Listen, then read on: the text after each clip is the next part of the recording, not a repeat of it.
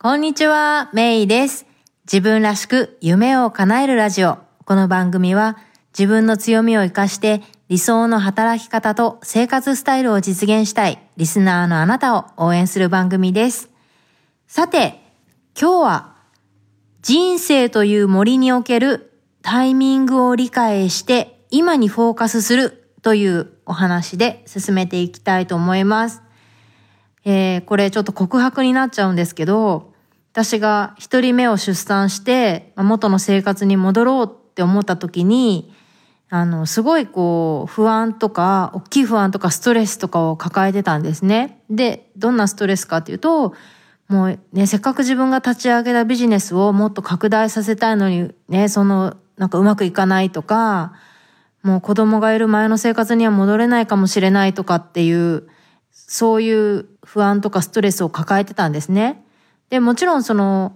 まあ、子供の誕生っていうのは喜びであったし、あの、それでこう得たものも多いんだけども、まあ、私の場合特にその独身生活がすごい長かった、ね、こう独身生活を謳歌して、ね。で、結婚した後ももう自分のやりたいことに熱中して、えー、暮らしてきてたので、特にストレスというかね、衝撃がすごく大きかったんですよね。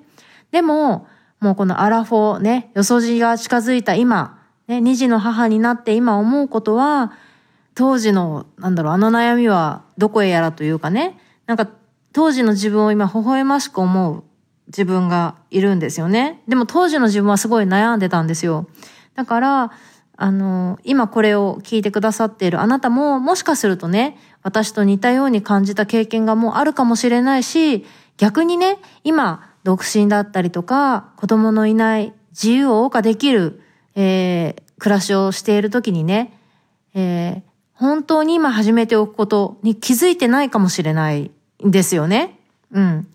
というわけで今日は、えーじえー、今日は人生というのを森に例えてね、こう人生を森に例えて、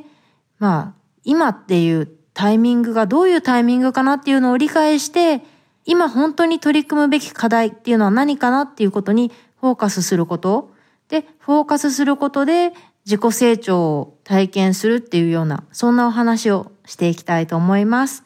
えー、今日も私の大好きなサンディエゴより、えー、皆さんに青い空が届きますようにということで、どうぞ最後までお付き合いください。いけばぞ自分らしく夢を叶えるラジオ。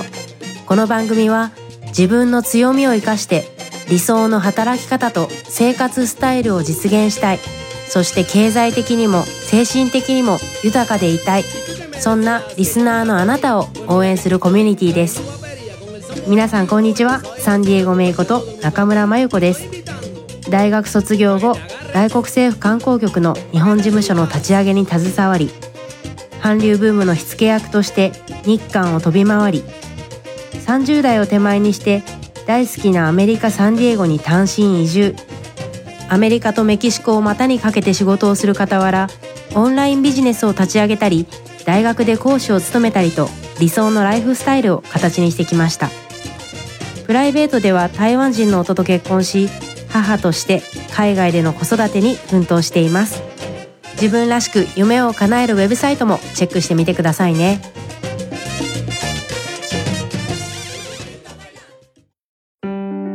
自分らしく夢を叶える。はい、えー、今日は人生という森におけるタイミングを理解して今にフォーカスするというお話をしていきます。あの本田健さんってご存知ですよね。あのいろんな本を出されてる方作家さんとご本人はおっしゃってますけど本田健さんの著書で30代のうちにしておくべきことっていう本があって、えー、だいぶ前に読んだんですけどその中に年代の違う友人を持つことが奨励されてるんですよね。ねあの年代の違う友人を持ちましょうって書いてあるんですね。で幸い私はその年代を超えて仲良くさせていただいてる方たちがたくさんいらっしゃるんですね。で、えー、冒頭でお話ししたこれからどうなっちゃうんだろうって。今まで通りビジネスが続けられない。なんかこうビジネス拡大できるようなそんなこう時間的なんでしょう体力的余裕がないっていうのを子育てをしながら気づいてこう呆然としてしまった時に、えー、幸いにもこういうこう世代の違う、まあ、具体的には先輩たちですよね。からお話を聞くことであのほっとしたんですよね。具体的にはそのじ子供を持ちながらも自分のビジネスをされている方ね先輩ビジネスママ先輩ビジネスパパたちの姿を見せていただいて自分の将来の姿もなんとなく見ることができて安心できたっていう話なんですけど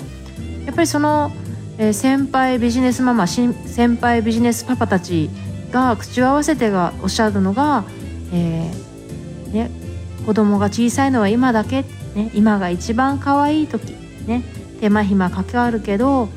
手間暇かかるけど思い出すとそれが一番楽しいことなんだよっていうのをおっしゃるんですよね。で私も確かに新米ママだった時は、まあ、今でもね大したそんなまあね新米ママとあんま変わんないかもしれないんですけど新米ママだった時はね本当分かんなかったんですけど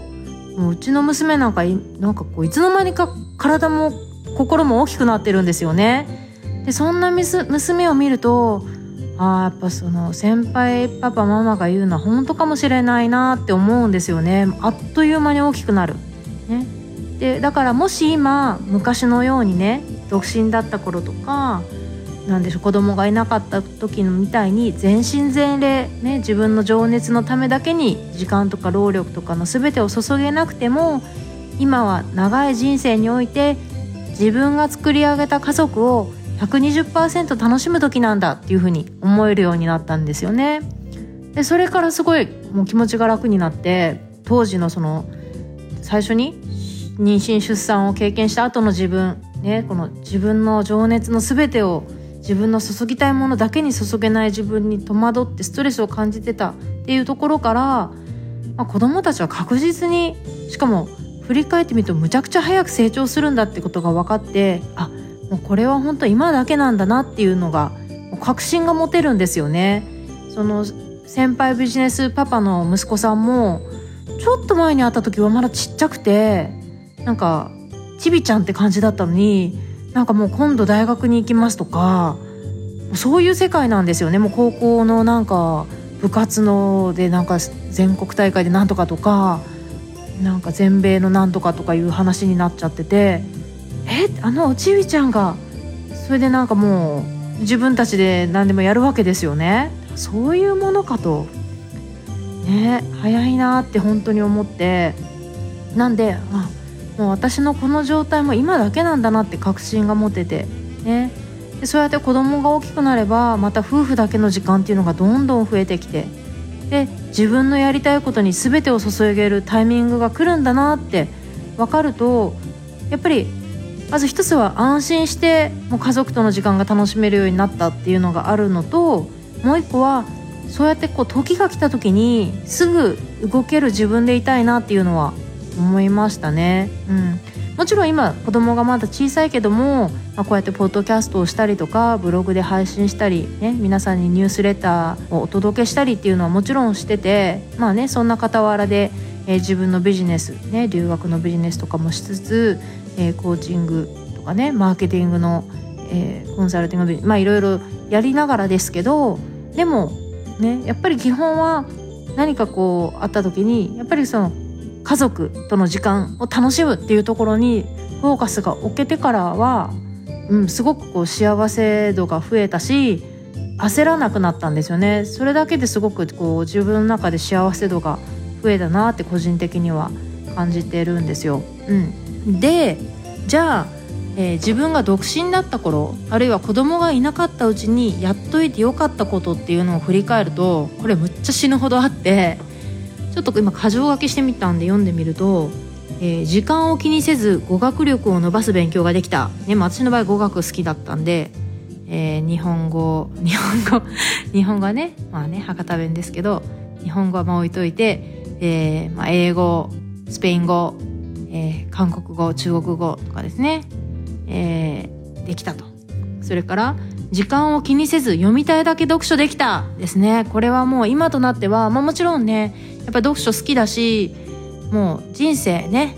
生涯勉強なんで読書はずっと好きで続けてるんだけどもやっぱり自分がこれまでこれまでというか独身の時に読書してた時間のうちの大部分というかねある程度の部分を削って子供たちに本を読んであげる時間になってるんですよ今は。でそれもまた楽しいね。本が好きだから楽しい。で幸いね子供たちはすごい本が好きになってくれてて。だけどまだ読めないから読んで、ね、少し読めても読んでとくると、ね、下の子なんか1歳だけど本持ってくると。可愛いいでしょ？うん。そんな状態だと。それからそれから友達や尊敬できる人と希望するだけ会食した。ね時間。つ行ってもいいね。子供いないからご飯食べさせなくてもいいと。ね。だから会いたい人と会いたい時に会っていろんな話をお伺いして学びを得たりとかね。いろんなアイディア出しとかを手伝ってもらったりとかできたと、うん、それから興味のある分野のセミナーに参加しまくった。ね。これもこの時間だと子供を迎えに行く時間だからセミナーに参加できるかなできないかな旦那さんにピックアップをお願いしないといけないかなとかいろいろ考えずにセミナー行くぞと思えばセミナーに行けた。ねわけですよね。でね例えばそのセミナーとかもあのフルタイムで働いてる人の場合だといや仕事の時間とかぶってとかねいろいろあると思うけど早退すればいいんですね。子供を迎えに行くのは誰誰でもできないけど早退は誰でもできるね。そうやってね本当に自分が興味のあることとか本当に自分が優先するべきことを優先した。私のはねできなかった部分もあるかもしれないの結構した。うんそれは本当やっといててよかったなって思うことですよね。それからえー、自分のビジネスの基礎となるスキルや知識を手に入れた。そうですね。これはまあ仕事を通してっていうのもあったしまあ勉強したっていうのもあったと思うんですけど。それから大好きなサンディエゴに単身移住した。これもそうですね。これ私の中でやっといてよかったことというか叶えたことですけど。そして好きな土地に留学し学びたいことを思う存分学べた。大体学ぶっていうのね勉強時間とかも学生の頃とかまあ社会人になってからもですけども学びたいだけ学べますよね。自分が使いたいだけ時間が使える、うん、今思えばなんて贅沢なんだと、うん、楽しい。そしていろんな人とデートした。ですね。うん。これもねまあいろんな考えの人がいるかもしれないけど独身のうちにやっててよかったこと。そして自分の日々の出来事や興味関心をブログに書き続けた。うん。これは本当やっててよかったことですね。私はですね、何年から書いてたのかな ?2005 年だったと思います。2005年ぐらいから書いていて、そのおかげで次、自分のビジネスを立ち上げて、産休中でも利益が出るシステムが築けた。これですね。ほんとやっといてよかった。ね産休中にビジネスを始められない。産休後もそれどころじゃない。っていうのを今子供のいないあなたにお伝えしておきます。今です。今。ね。やっぱりね子供を育てるのと同じようにビジネスを育てるのだってフォロワーを増やすのだってやっぱ月日がかかる作業なんですよね。だからある意味なんだろう貯蓄と似てるような気がしてて例えば20代で貯蓄を始めた人と30になって貯蓄を始めた人って結局その毎月の貯蓄額が同じだとしても最終的に貯まる金額って桁違いになるのをご存知ですかね。ご存知ですよね。っていうのと同じようにやっぱり早いうちに始めておくってことは大事だなっていうのは本当に思いますね。いかに早く気づいて早くするかではないでしょうか。ね。本当これが私が今思うことでございます。うん。だけど焦らない。ね私は今家族を120%楽しむ時期で、ね、自分のできる範囲で、えー、自分のビジネスを進めていきますと。だけどやっぱり独身の頃にやっといてよかよかったなって思うことはたくさんありますよっていうお話ですよね。でまあまとめるとさっきも言った通り、まあ、今はキャリアやビジネス面で大きく焦らなくて自分のペースでろいろこういうの楽しんでますと。ね。ポッドキャストも毎回収録するの楽しんでますと。ね、え、メルマガを書くのも楽しんでますと、うん、そしてお仕事するのも楽しんでますと。だけどそれはやっぱり自分子供を含めた家族を最優先にして楽しんで楽しめてるからこそそれ以外のことも楽しめる。逆も言えると思うんですけどね。仕事が楽しいから家族も楽しめるとかどっちも言えると思うんだけどもえそういういいバランスをが取れてるのかなと個人的には思ってるんですよね。うん、でじゃあ最後にこれを聞いてくださっているあなたに質問ですね。まあ、人生を大きな森としてイメージした時に今あなたがフォーカスすべきものは何でしょうか？ね違う木を見てないでしょうか？っていうことですよね。ねそしてフォーカスするために今できることは何でしょうか？考えてみてください。えー、メイの自分らしく夢を叶えるメルマガでは毎週強みを生かして理想の働き方と生活スタイルを実現するために役立つコンテンツをお届けしています。す、えー、に自分らしいスタイルのために動き出している仲間に今すぐ加わってくださいね。ということで今日は人生という森におけるタイミングを理解して今にフォーカスするというお話をしました。えー、それでは今日も素敵な一日をお過ごしください。Have a great day! Bye bye! 自分らしく夢を叶える今回の番組いかがでしたか？もし気に入っていただけたら購読ボタンを押していただきお友達にもおすすめしていただけると嬉しいです。自分らしく夢を叶えるウェブサイトでは今回の内容はもちろん他にも元気の出て役立つコンテンツをお届けしています。また夢を叶えるスピードを上げたいすでに自分スタイルを確立するために動き出している仲間とつながりたい。そんなあなたは自分らしく夢を叶えるメルマガにぜひ登録してください。自分らしい理想の働き方と生活スタイルを実現するために